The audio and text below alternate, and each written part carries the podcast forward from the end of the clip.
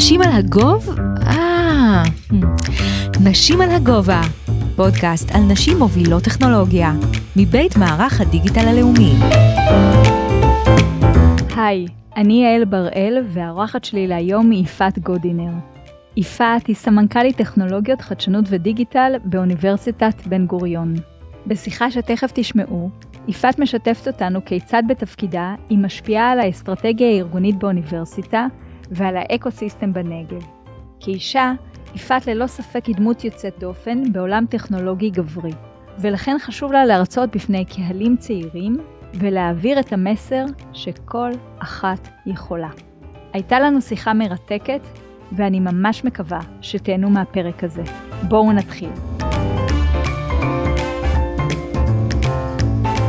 שלום לכן, מאזינות ומאזינים, שמי יעל בראל, ואני שמחה לארח אתכם בפודקאסט נשים על הגובה. איתי באולפן אה, יפעת גודינר. שלום יפעת. שלום יעל. איזה כיף שאת כאן, ואשמח אם אה, תציגי את עצמך. שמי יפעת, יפעת גודינר, אני סמנכ"לית טכנולוגיות חדשנות ודיגיטל באוניברסיטת בן גוריון, מנמ"רית, אה, והתשוקה שלי זה החיבור בין אנשים לטכנולוגיה לאסטרטגיה העסקית. אז אנחנו נאבד את התשוקה שלך בהמשך הפודקאסט, ואני אשמח ככה להתחיל, אה, ככה ששיתפת אותי לפני הפודקאסט במשפט שנשאר איתי, שחשוב להגיד לבנות צעירות, כל אחת יכולה. ואני רוצה לשאול אותך על ההתחלה שלך, מי אמר או אמרה לך שאת יכולה? אז אה, קודם כל זה מהבית, אה, האמירה שאני יכולה לעשות מה שאני רוצה, והמון המון דחיפה למצוינות מהבית. אה, אבל אני חושבת שיש איזה אבן דרך בחיי שהייתה מאוד מאוד משמעותית. בגיל 13, בכיתה ח', עברנו לגור בלונדון לשליחות של ההורים. וזה מעבר מאוד מאוד משמעותי בחיים, זה לצאת מהקומפורט זון, לעבור למדינה זרה, שפה זרה, תרבות שונה. אה, והגעתי לבית ספר, אה, ילדה קצת אה, מבוהלת, מפוחדת, בגיל 13, ושאלו אותי לאיזה מגמות אני צריכה ללכת. ובחוצפה ישראלית קצת, אמרתי, מה זאת אומרת, למגמות, מגמה א' בכל המקצועות, בלי לדעת מה זה אומר, אבל זה היה לי ברור שלעלות יהיה יותר קשה, לרדת תמיד אפשר, ובשיא החוצפה באמת העזתי וביקשתי להיות במגמות הכי גבוהות בכל המקצועות, וככה היה. אה, ואז הסתבר שיש לי פערים מאוד מאוד גדולים במתמטיקה, כי רמת החומר בישראל שונה מרמת החומר באנגליה, לצערי, אה, אבל הייתה לי מורה שהאמינה בי. מורה שראתה, זה מקצוע שמאוד מאוד אהבתי, וראתה שיש לי פוטנציאל, אה, ופשוט ישבה והשלימה איתי את החומרים על חשבון הזמן החופשי שלה, וזאת הייתה תחושה שהיא באמת מאמינה בי.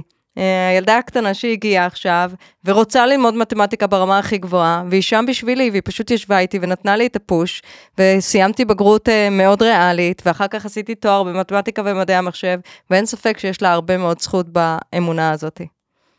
אני אוהבת את זה, אני אוהבת גם את האטיטיוד שלרדת תמיד אפשר, ואיזה זכות הייתה לך אה, שהיה מישהו שהאמין בך. ממש. אז אני רוצה שתחברי לנו את הסיפור קצת fast forward, איך הילדה הזאת הגיעה להיות סמנכ"לית אה, מחשוב ומערכות מידע באוניברסיטת בן גוריון. אמ, אז אני חושבת שבאמת תמיד הייתה לי את התעוזה הזאתי והיכולת להסתכל קדימה. אה, התחלתי את דרכי המקצועית בתור מתכנתת.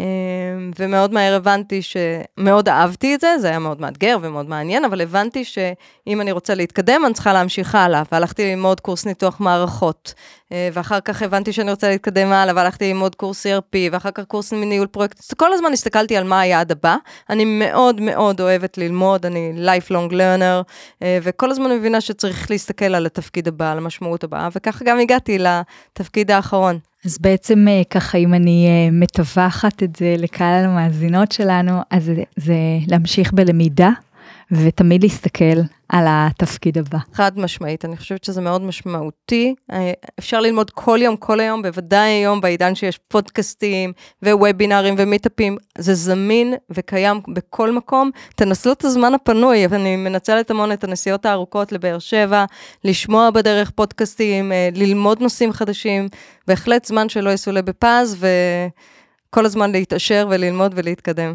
אז הנה ממש לפני הרעיון שאלתי אותך אם את נוסעת אה, על בסיס קבוע לבאר שבע אפשר להפוך את הלימון ללימונדה. ממש ככה. אם אני מנסה להיזכר, אנחנו לאחרונה נפגשנו אה, לפני ארבע שנים, אני חושבת בכנס טכנולוגיות דיגיטליות ומידע אה, בנושא נכון. דאטה, אבל למעשה ההיכרות הקודמת שלנו היא way back מטבע. ככה, וואי, עם הבת שלי בת 18, אז אני חושבת, אנחנו ככה מכירות כמעט 18 שנה. וואו. רוצה לשתף אותנו מה, מה היה התפקיד שלך אז? ו... אז אה, כן, טבע קודם כל בעיניי בית ספר לחיים. אה, באמת אה, חוויה מרתקת, חברה גלובלית, גדולה מאוד בהיקפים שלא נראו בישראל. איך, הקורפורט יושב בישראל, אבל החברה פרוסה על פני עשרות מדינות ברחבי העולם, וחלק מה... חוויה בתפקיד הזה בטבע זה לראות תרבויות עבודה שונות ברחבי העולם. אה, במסגרת התפקיד אה, נסענו לא מעט נסיעות אה, לחו"ל, שזה בהחלט חלק מהאתגר, ופגשנו תרבויות עבודה שונות, והטמענו טכנולוגיות שונות מטעם הקורפורט בחברות שונות, אה, חברות שהתמזגו לתוך טבע, אה, משרדים שונים אה, ברחבי העולם. רגע, יפעת, עם כמה ילדים היית באותה תקופה? כי אני זוכרת שממש לא, לא הסכמתי לנסוע לחו"ל. אז אה, האמת היא ארבעה ילדים, הגעתי לטבע כבר אה, אה, עם ארבעה ילדים, ואני חושבת בני כמה? פחות או יותר את זוכרת את הגילאים? וואי, אני לא זוכרת, אבל אני חושבת שה baby שלי, שהיום הוא בכיתה י"ב, אה, חווה את זה מגיל אפס. והילד הזה הוא ילד סופר עצמאי, בזכות הדבר הזה, בזכות זה שאפשרתי להם אה, אה, להתמודד ולהסתדר אה, לבד, אה, כשמאוד מאוד הקפדתי להיות שם בנקודות החשובות. אה, אני אספר סיפור אולי, אה, שפעם אה, באחת הנסיעות שלי לחו"ל, התקשרו אליי מבית ספר של הבת שלי, שהיא זוכה בפרס, אה, וזאת תהיה לה הפתעה. אה, וביקשו שאנחנו ההורים נצטרף אה, לטקס, אה, והייתי באמצע אה, נסיעת עבודה בחו"ל, אבל אמרתי, זה לא מעניין אותי, אם לבת שלי יש אבן דרך כל כך משמעותית, אני צריכה להיות שם בשבילה, אה, וביקשתי מטבע לעזור לי אה, למצוא כרטיס ולחזור לארץ בזמן, להיות איתה. אה, הגעתי בלילה, באמצע הלילה הביתה, והחבאתי את המזוודה ככה שהיא לא תדע שהגעתי, והפתעתי אותה בטקס הזה, וזו הייתה התרגשות, ואני חושבת שכהורים, יחד עם הקריירה, צריך גם למצוא את הנקודות החשובות, לעודד ולחזק את הילדים, במיוחד בנקודות החשובות האלה, אה, וזה היה משהו שהוא היה מאוד משמעותי גם עבורי וגם עבורה. ותספרי לנו טיפה לקהל שפחות מכיר את החוויה הזאת של עבודה בארגונים גלובליים, ובטח אחרי הקורונה שאנשים הפסיקו קצת לנסוע, או הנושא של הנסיעות ירד. אה, כמה ארוכות היו הנסיעות שלך באותה תקופה? אז תלוי, אה, בדרך כלל הם היו עד אה, אה, חמישה ימים, היה לי מאוד מאוד חשוב לחזור הביתה לשבתות, להיות אה, בסופי שבוע עם המשפחה שלי. במקרים נדירים אה, יצא לי גם להיות אה, over the weekend, אה, ואז תמיד מישהו יצטרף אליי, אה, וזה גם סוג של חוויה. אה, ואני חושבת שעוד נקודה שאולי הייתי מחדדת, שצריך את ה... תמיכה מהבית, זה לא יכול לעבוד אם אין תמיכה מהבית, אה, שמעריכה את הקריירה ומסכימה אה, להשקעה הזאת שנדרשת מכל הגורמים במשפחה, אה, ובהחלט אני מודה, זאת הזדמנות להגיד תודה ל, אה, לבעלי ולילדים אה, ולמשפחה העוטפת שעזרה לי להגיע לאן שהגעתי. בואי נדבר רגע פרופר על טכנולוגיה. רבים מהמאזינות והמאזינים שלנו אמנם באים מעולמות הטכנולוגיה, אבל לא בהכרח מכירים את העולם האקדמי בהקשר הזה. ובאוניברסיטה, תתקני אותי אם אני טועה, קודם כל לומדים וחוקרים. אז לאילו פתרונות טכנולוגיים את נדרשת ביום-יום? אז אה, זה עולם ענק, עולם מאוד מאוד עשיר ומגוון, אבל אה, כמו שאמרת, שני הדברים העיקריים באוניברסיטה זה עולם ההוראה ועולם המחקר.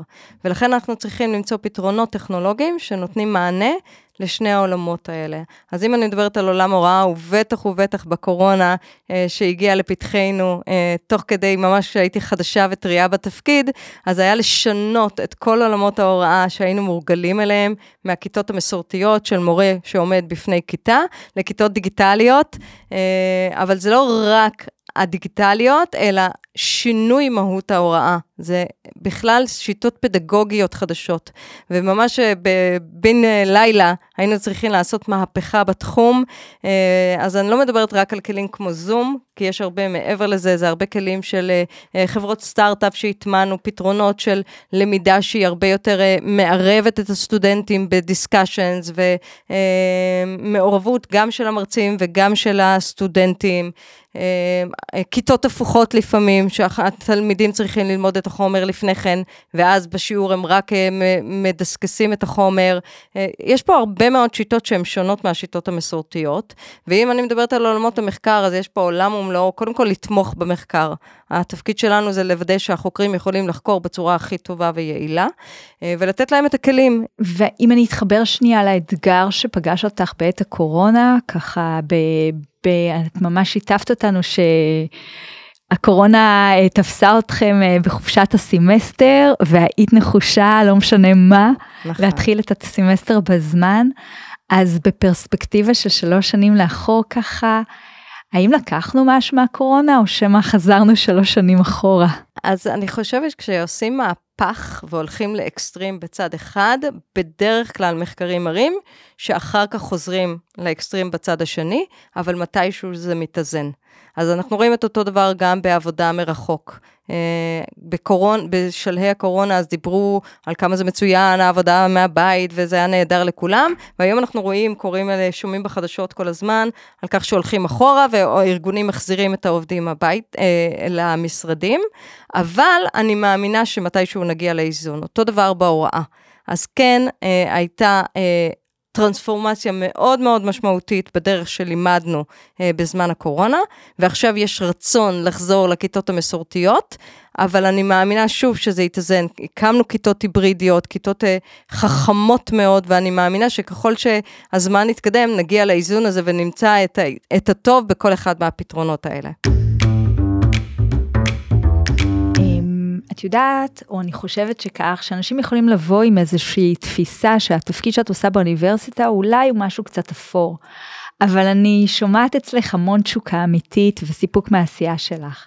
אז זה היה ככה לכל הדרך, לאורך כל הדרך? אני חושבת שקודם כל האדם מביא את עצמו לתפקיד, אבל אני חושבת שבכלל בעולמות האקדמיה זה עולם מרתק, אה, וגם המיקום של האוניברסיטה שלנו, עצם היותנו בן גוריון, בבאר שבע, ב ecosystem המדהים, יש איזושהי תחושת שליחות של הגשמת אה, חזונו של בן גוריון. אה, וחלק מהיופי של אה, אוניברסיטה בבאר שבע, זה שיתוף פעולה עם הרבה מאוד גורמים ב ecosystem שלנו. יש לנו רובע החדשנות שאנחנו מקימים יחד עם עיריית באר שבע, יחד עם סורוקה, יחד עם פארק ההייטק. יש לנו שיתופי פעולה עם מרכז המסחור של האוניברסיטה, עם מחקרים של החוקרים, עם מערך הסייבר שנמצא לידינו. בהחלט עולם מאוד מאוד מעניין, אפור ממש לא הייתי אומרת, אני חושבת שהוא מאוד מגוון, מאוד מעניין, ותחושת שליחות.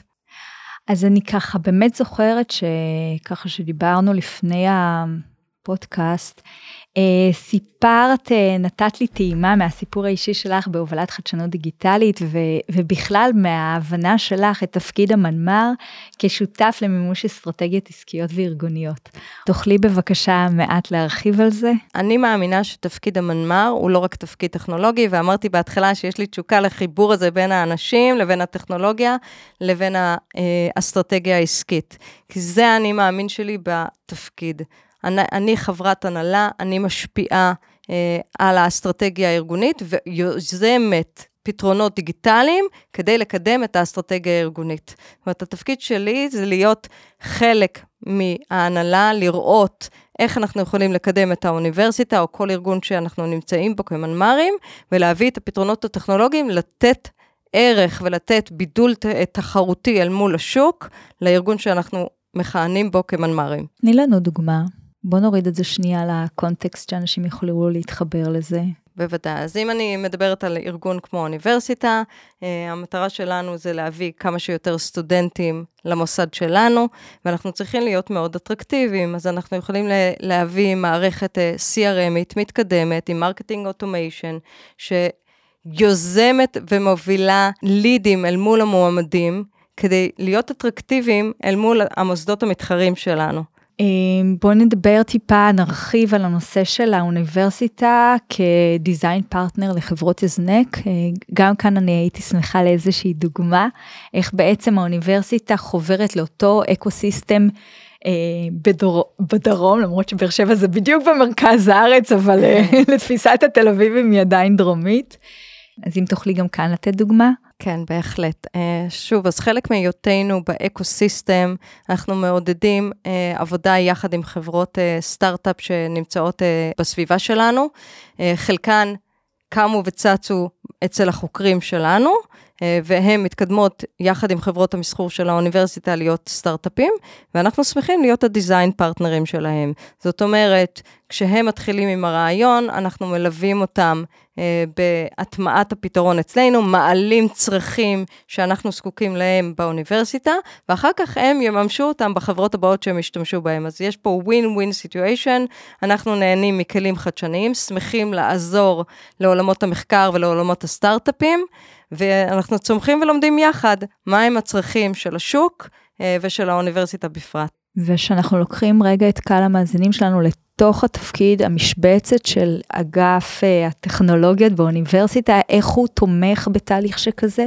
אז לאגף שלנו קוראים אגף טכנולוגיות, חדשנות ודיגיטל, וזאת בדיוק החדשנות. אנחנו מדברים על חדשנות, אז אנחנו יכולים להמציא דברים בעצמנו, או לקחת באמת ניצנים כאלה, כמו חברות סטארט-אפ בתחילת דרכן, ולהוביל יחד איתם את החדשנות. להיות דיזיין פרטנר זה אומר שאנחנו יחד מגדירים את הצרכים, ומפתחים את התוכנות להגיע למשהו שהוא הרבה יותר בשל. אז את בעצם, אתם בעיקר מלווים חברות בתחילת הדרך, נכון? נכון. ואתם נותנים להם גם מעטפת או פלטפורמה של מרחב וחשיבה, מרחב לעשייה וליווי אה, פתרונות טכנולוגיים. נכון, תוך כדי הטמעה שלהם בתוך הארגון שלנו. הייתי ככה שמחה ללמוד ממך איפה בעצם המפגש בין האקדמיה, אולי אוכלוסיית הלומדים, לבין בעצם החברות הזנק שבעצם האקדמיה מהווה חממה עבורם. כן, אז למשל הטמענו בקורונה כלי של חברת סטארט-אפ, כלי מדהים, שמאפשר למידה אינטראקטיבית, המרצה מעלה שאלות. לסטודנטים דרך הכלי, והסטודנטים צריכים להעלות דיונים ומקבלים ניקוד שהוא חלק מהציון הסופי שלהם, על סמך ההשתתפות שלהם בשיעור האינטראקטיבי, שיעור שהוא לא בזמן הכיתה, אלא תוך כדי, זה חלק משיעורי הבית שלהם או מהעבודות, והם ממש מקבלים עליו ציונים. התוכנה היא תוכנה שהיא חכמה ויודעת לראות את ההשתתפות של הסטודנט, האם הוא רק מגיב, האם הוא יוזם, האם יש לו דעות עצמאיות משלו, ואת זה אנחנו מעודדים, למצוא חברות סטארט-אפ שיהיו לא רק אה, ככלי עבור אגף הטכנולוגיות, אלא עבור קהל הלקוחות הרחב שלנו. התחלנו את השיחה עם המנטרה שכל אחת יכולה. ואני יודעת שמאוד חשוב לך להמשיך להפיץ את המסר הזה. נכון. איך את עושה את זה? אז uh, בכל מיני אפיקים, אם זה לדבר עם בנות צעירות בבתי ספר, uh, בתוכניות סייבר, בכל מקום שמבקשים ממני ואני יכולה, אני מנסה לבוא ולדבר ולהשפיע, כדי שבנות קודם כל יראו דוגמה אישית של הנה אישה שיכולה, שעשתה את זה, וזה הצליח, uh, וגם להגיד להן, שאפשרי לעשות את מה שאנחנו חולמות עליו, שאף אחד לא ייתן לנו מעצורים, ואני חושבת שיש המון המון פרדיגמות שמלמדים אותנו מגיל מאוד מאוד צעיר. אם זה לתת לבנות את הבובות ולבנים את הרובוטים, או לשלוח אותן לחוגים המסוימים, או מורים שלפעמים באופן בלתי מודע אה, שולחים את הבנות למקצועות היותר הומניים, ואת הבנים למקצועות יותר ריאליים. אנחנו רואים סטטיסטיקות של אה, כמה בנות ניגשות לבגרויות. ריאליות לעומת הבנים, ואחר כך, אה, לצערי, זה יורד בתארים, ככל שמתקדמים בתארים, אנחנו רואים פחות ופחות בנות. יש לנו תקרות זכוכית שלפעמים אחרים שמים, להן, שמים לנו, והן לא תמיד, הן לא קיימות, מבחינתי הן לא קיימות, כי אם אנחנו רוצות, אנחנו יכולות. ולכן חשוב לי להגיד את זה לבנות בגילאים הכי צעירים, ואני אגיד אפילו לא רק לבנות, אני הרבה פעמים מרצה גם בפני אה, קהל מעורב של גברים ונשים, כי כל גבר הוא גם אח, הוא גם uh, חבר, או בעל, או אבא לי לבנות. אז אני חושבת שלעורר את המודעות ולדבר על הדברים ולהגיד, בואו לא נעצור את הבנות, ניתן להן להגיע לאן שהן רוצות או לאן שהן שואפות, זו המטרה שלנו, אז בכל הזדמנות שיש לי אה, ואני אה, יכולה לפגוש את קהלי היעד האלה, אני מעבירה את המסר הזה, כי הוא באמת בוער בדמי. איך האקדמיה או האוניברסיטה תומכת במחקרים עתירי דאטה, בעולמות הביג דאטה? אז אני חושבת שהיום יותר ויותר דיסציפלינות משתמשות בביג דאטה. העולם שלנו מכיל כל כך הרבה דאטה, וחלק מהיופי זה לדעת לעבד אותו. אנחנו רואים יותר ויותר מחקרים בתחומים שונים ומגוונים שמשתמשים בביג דאטה. והיכולת שלנו כאגף טכנולוגיות חדשנות ודיגיטל לתת את הכלים של HPC שדיברתי עליו קודם, של uh, צביר, כן, צביר AI שמאפשר עיבודים מאוד מהירים של ניהול הדאטה, uh, עם קונטיינרים ודאב-אופס, שמאפשרים כלים לחוקרים להגיע לתוצאות מהירות ומעניינות ותובנות שיוצאות מתוך המחקרים בעולמות האלה. יפעת, תוכלי ככה לשתף אותנו על האתגרים בניהול עובדים במגזר הציבורי? האקדמיה היא לגמרי חלק מזה? קודם כל, אה, מגזר ציבורי, זה אומר שאנחנו מבחינת שכר אולי פחות אטרקטיביים אל מול השוק. אה, ואם פעם הייתה אה, תחושה שאנחנו, אנשים רוצים לעבוד במגזר הציבורי בגלל תחושת הביטחון, אה, בתקופת הקורונה פתאום השוק נפתח לתחרות, כי התחילה העבודה מהבית, ופתאום היה אפשרי גם לעבוד במקומות מאוד מרוחקים, כי אפשר לעבוד גם מרחוק. והשכר בשוק היה מאוד מאוד גבוה ומאוד אטרקטיבי, ובהחלט אתגר בקטע אה, של התחרות אל מול השוק. אז אה, זה, זה אתגר אחד. אתגר נוסף זה אה, במקומות ציבוריים, אנחנו פוגשים עובדים שנשארים המון המון שנים אה, באותו ארגון, יכולים להיכנס בתור סטודנטים אה, ולפרוש בפנסיה. יש לזה כמובן המון המון יתרונות, הרבה לויאליות לארגון, אבל מצד שני יש איזו אה, תחושה של... אה, הרגל וכניסה לתחושת אה, נוחות וכשמגיע מנהל חדש... comfort zone וזה אולי שחיקה לפעמים? שחיקה, בהחלט. אה, וכשהגעתי לארגון, אה, הובלתי טרנספורמציה דיגיטלית שכללה גם שינוי ארגוני, ואין ספק ששינוי ארגוני מוביל איתו אה, הרבה מאוד קשיים. וחלק מהם אה, צריך לדעת לנהל את השינוי. זאת אומרת, להוביל ולרתום את האנשים שימשיכו איתי ביחד בשינוי, וצריך למנות סוכני שינוי, שיבינו את הרצון ואת ההיגיון בשינוי, והם ירתמו אחריהם את יתר האנשים. ולא קל לעשות שינוי כזה בכל ארגון, ובוודאי ובוודאי ב... בארגון שהוא ארגון ציבורי, ציבורי, שיש לו הרגלים אה, וקצב שאולי שונים ממה שאנחנו רגילים אליהם במגזר העסקי, אבל זה בהחלט אפשרי. צריך לדעת שדברים כאלה לוקחים זמן, צריך לדעת להניע את העובדים, להקפיא את השינוי אחרי תקופה לפני שעוברים לשלב הבא, ובהחלט רואים תוצרים ותוצאות ושביעות רצון של העובדים ושל ההנהלה מהשינוי שהובלנו. כלומר, שאם עושים את זה נכון, אפילו מצליחים וזה קוצר אה, תוצרים. בהחלט, למרות שצריך לדעת שיש הרבה קשיים בדרך. זה לא תמיד קל, אבל uh, זה חלק מהתפקיד שלנו לדעת שיש אתגרים, ואיתם באות גם ההצלחות. אם אני אשאל אותך שאלה, בעצם עם איזה אתגרים טכנולוגיים את מתמודדת? וואו, זו שאלה, יש הרבה. Uh, מצד אחד, uh, בעולם שלי יש... אה, אתה לא מגיע לעולם נקי, זאת אומרת, אתה מקבל אה, ירושה של הרבה מאוד מערכות אה, שלעיתים הן מאוד מאוד ישנות, ואני לא חושבת שיש ארגון כזה שאין לו.